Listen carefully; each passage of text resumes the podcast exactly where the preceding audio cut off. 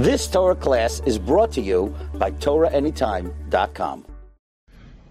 Beginning from Rosh Chodesh one is not allowed to buy new things, whether it's clothing, furniture, or other things, unless it's very cheap things, or unless it's food, one should not buy from that time.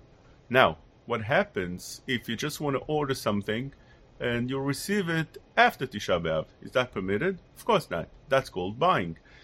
Mekach umemkar, kinyan, is done by actually acquiring something, not when you receive it. So because of that, one should not buy something, shouldn't even give deposit. If you go to a store and you see a furniture you like, and you give a deposit towards that item, that deposit already acquires it for you, and that would not be permitted.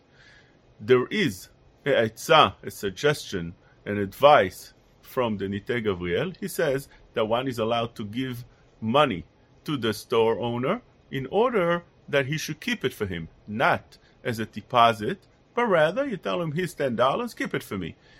Afterwards, it would be towards the item, but right now he's not giving it towards the item, but rather just to keep it for him. If one finds something that's extremely cheap as a bargain price that would not be there after the nine days, he's allowed to buy it because it's considered like something that he would lose otherwise. If one is in a place that he has something to buy and if he doesn't grab it now, he would not be able to find it afterwards and he really needs it, that is permitted as well. But otherwise, one should not buy right now anything until after Tisha B'Av. You've just experienced another Torah class brought to you by TorahAnytime.com.